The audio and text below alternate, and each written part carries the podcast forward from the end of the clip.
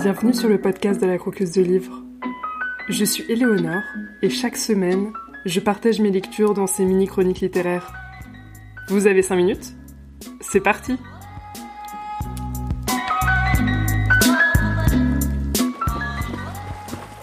La piscine est profondément enfoncée sous terre, dans un vaste espace caverneux à plusieurs mètres sous les rues de notre ville. Certains d'entre nous viennent ici parce qu'ils sont blessés et cherchent à guérir. Nous avons des problèmes de dos, d'affaissement du pied, d'anxiété, de rêves brisés, d'anédonie, de mélancolie, bref, les mots habituels qu'on rencontre là-haut. D'autres travaillent pour l'université toute proche et préfèrent prendre leur pause déjeuner là, en bas, dans l'eau, loin du rude regard de nos pères et de nos écrans. Certains encore se réfugient ici pour fuir, ne serait-ce qu'une heure, un mariage décevant. Beaucoup d'entre nous vivent dans le quartier et aiment simplement nager.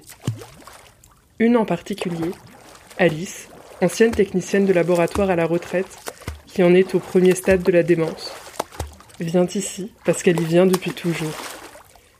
Et même si elle ne se rappelle plus le code de son casier, ni où elle a mis sa serviette, dès l'instant où elle se glisse dans l'eau, elle sait ce qu'il faut faire. Les mouvements de ses bras sont longs et fluides, son battement de pied puissant, son esprit clair.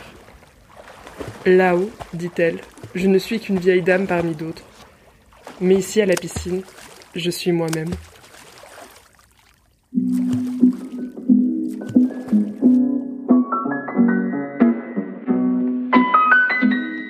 Aujourd'hui, le livre qu'on croque, c'est La ligne de nage de Julie Otsuka. L'histoire de ce roman commence de manière surprenante. Dans la première partie dont je vous ai lu un court extrait, c'est depuis la piscine que le roman commence. Les gens qui la peuplent, les personnes qui s'y réfugient, la façon dont ça fonctionne, bref, comment fonctionne et quelles sont les règles de cet endroit souterrain.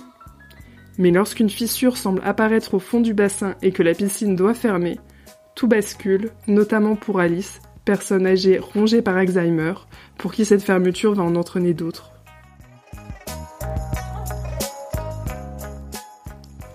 J'adore nager, et je vais très régulièrement à la piscine. J'ai trouvé que la façon de croquer ce microcosme est à la fois drôle et bien trouvée. J'ai beaucoup aimé ces petits portraits faits pour décrire la population de la piscine qui se divise dans le bassin en trois catégories, les nageurs rapides, moyens et lents. Franchement, en tant que nageuse de piscine, j'ai beaucoup souri en lisant cette première partie. La deuxième est du point de vue de l'EHPAD qui accueille Alice, une des nageuses qui était évoquée dans la première partie. La violence de l'institution et la violence de la maladie se côtoient, dans une explication par liste de règles de l'endroit, là encore. La dernière partie est écrite du point de vue de la fille d'Alice, qui se pose beaucoup de questions. D'ailleurs, ce livre semble en partie, au moins, autobiographique. J'ai adoré la première partie, le système de liste est original, mais peut être un peu longué par moments. Il permet bien de montrer la confusion et les pensées qui se bousculent, et cette narration au vous ou au nous, assez originale, marche bien dans ce cas. Le fait que le roman soit assez court aide à ne pas trop perdre le fil et trouver justement ce fil directeur entre la fissure de la piscine et la fissure dans le cerveau d'Alice. La maladie y est dépeinte de manière touchante, mais sans en cacher les difficultés et le côté inexorable. C'était une lecture qui m'a beaucoup touchée. J'ai aimé la manière dont ces listes faisaient une histoire à la fin, voire plusieurs qui s'entremêlent et se mélangent. Dans le même thème, autour de la maladie d'Alzheimer et de l'oubli, je vous recommande de nouveau Les Mémoires de la forêt, tome 1, dont j'avais parlé dans mes lectures du mois passé 3, celle de décembre 2022, qui est un très joli livre pour enfants publié à l'école des loisirs. Ce livre traite avec douceur de ce thème qui n'est pas des plus faciles à aborder, et cette maladie qui est célèbre, mais souvent mal connue dans la manière dont elle change les gens. Je vous recommande de lire La ligne de nage de Julie Otsuka pour nager dans l'oubli et découvrir le milieu de la natation amatrice si vous ne connaissez pas. Vous avez lu La ligne de nage ou un autre roman de Julie Otsuka? De mon côté, j'ai lu Certaines n'avaient jamais vu la mer, sont plus célèbres et j'ai beaucoup aimé aussi.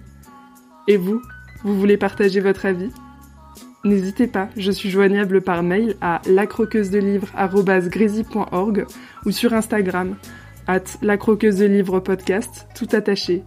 Les informations sont dans la description de l'épisode. À très vite pour découvrir un nouveau livre à croquer ou à dévorer.